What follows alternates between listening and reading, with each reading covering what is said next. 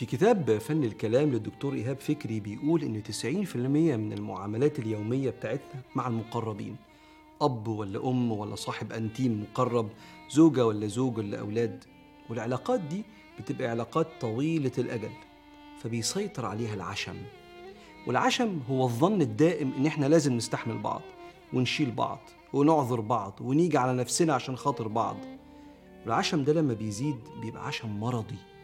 بيبدأ ساعتها الإنسان يشيل تفاصيل التصرفات اللي فيها ذوق مع الشخص اللي هو متعشم فيه. فتلاقيه مثلا ما يهتمش يبص له في عينيه وهو بيتكلم معاه. ينسى يقول لو سمحت. ما يهتمش يقول أنا آسف لو غلط ما يناديهوش بالاسم اللي بيحبه. ينسى المناسبات الغالية. يروح متأخر. ما إحنا مستنيين. مع حبايب بقى. لازم يستناني يعني. حتى الواحد يسمع اللي قدامه وهو باصص له في عينيه. ساعات الواحد من كتر ما إحنا وشنا في وش بعض بينسى الذوق. والحقيقة دي مش ذوقيات دي أصول المعاملة الحسنة. مش بس كده إحنا عندنا مشكلة تانية في العشم.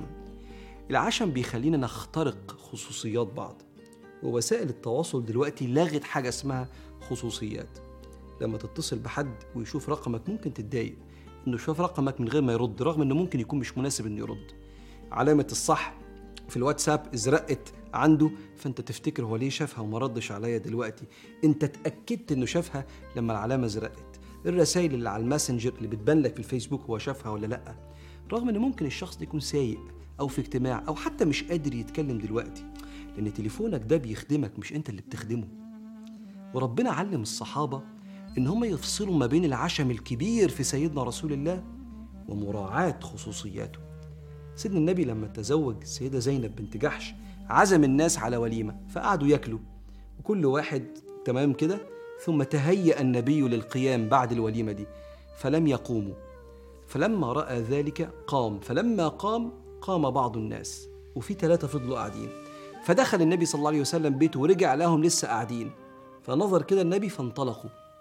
فأنزل رب العالمين الآية اللي بتعلمنا إزاي نتعشم بس عشم منضبط.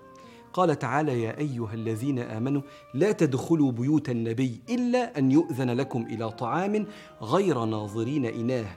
ولكن إذا دعيتم فادخلوا فإذا طعمتم فانتشروا ولا مستأنسين لحديث. إن ذلكم كان يؤذي النبي فيستحيي منكم والله لا يستحيي من الحق. شوف ربنا سبحانه وتعالى إزاي خلى موضوع العشم ده مهم فأنزل فيه قرآن. وربك يحط لك نظام للذوق في سنة النبي عليه الصلاة والسلام يقول الاستئذان ثلاثا فإذا أذن لك وإلا فارجع. خبطت ثلاث مرات الباب ما اتفتحش حتى لو شايف العربية راكنة تحت وإلا فارجع. ومن أجمل العشم المنضبط اللي اتحكى عن سيدنا عمر لما قتل سيدنا عمر وكان في خلاص مفارقة الحياة بعت ابنه سيدنا عبد الله بن عمر للسيدة عائشة حتى تستأذنها أن يدفن بجوار صاحبيه سيدنا رسول الله عليه الصلاة والسلام وسيدنا أبو بكر الصديق. فقالت كنت أريده لنفسي جوزها وأبوها فلأوثرن اليوم عمر على نفسي. فلما رجع سيدنا عبد الله بن عمر سألوا سيدنا عمر ها عندك إيه؟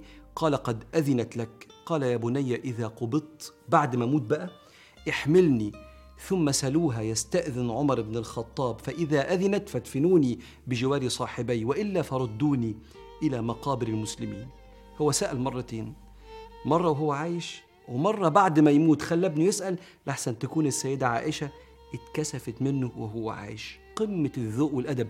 عنده عشم بس عشم منضبط ما فيهوش اختراق ولا ضغط على الخصوصيات. فإيه رأيك؟ تعال نرجع الذوق ونضبط العشم بالذات مع المقربين. تعالوا نستخدم الكلمات الجميلة شكرا وأنا آسف ومن فضلك مع أبوك وأمك وأخواتك ومراتك وعيالك بحيث إن إحنا نرجع الذوق للمعاملات المقربة اللي كتير ساعات بتختفي منها وده واجب علينا على فكرة. إيه رأيك نضبط مواعيدنا مع أصحابنا المقربين؟ وما نقولش ده حبيبي هيستناني لأن ضبط المواعيد من الوفاء اللي هو من سنة رسول الله بل من أوامر ربنا سبحانه وتعالى. وارجع دلع مراتك زي ما كنت بتدلعها في بداية الجواز لأن سيدنا النبي صلى الله عليه وسلم كان بيقول للسيدة عائشة يا عائش. فما تقولش يا عم ده انت رايق انت لسه بتدلع دي سنة النبي. اللي وراها سعادة في الدنيا وأجر في الآخرة. فخلي العشم موجود لكن الذوق أهم من العشم.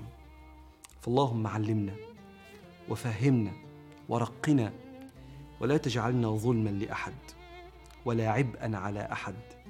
وارزقنا الرفق في القول والعمل.